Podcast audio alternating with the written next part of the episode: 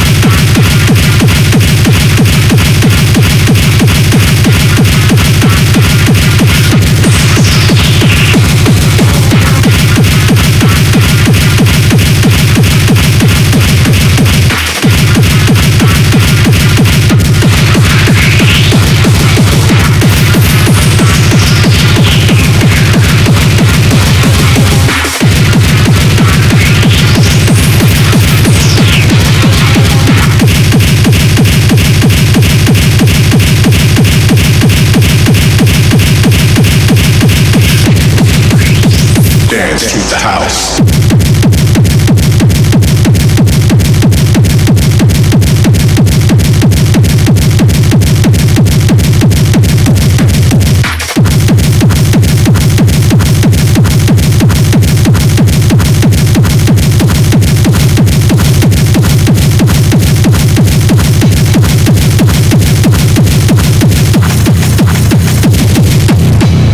Shut the fuck up?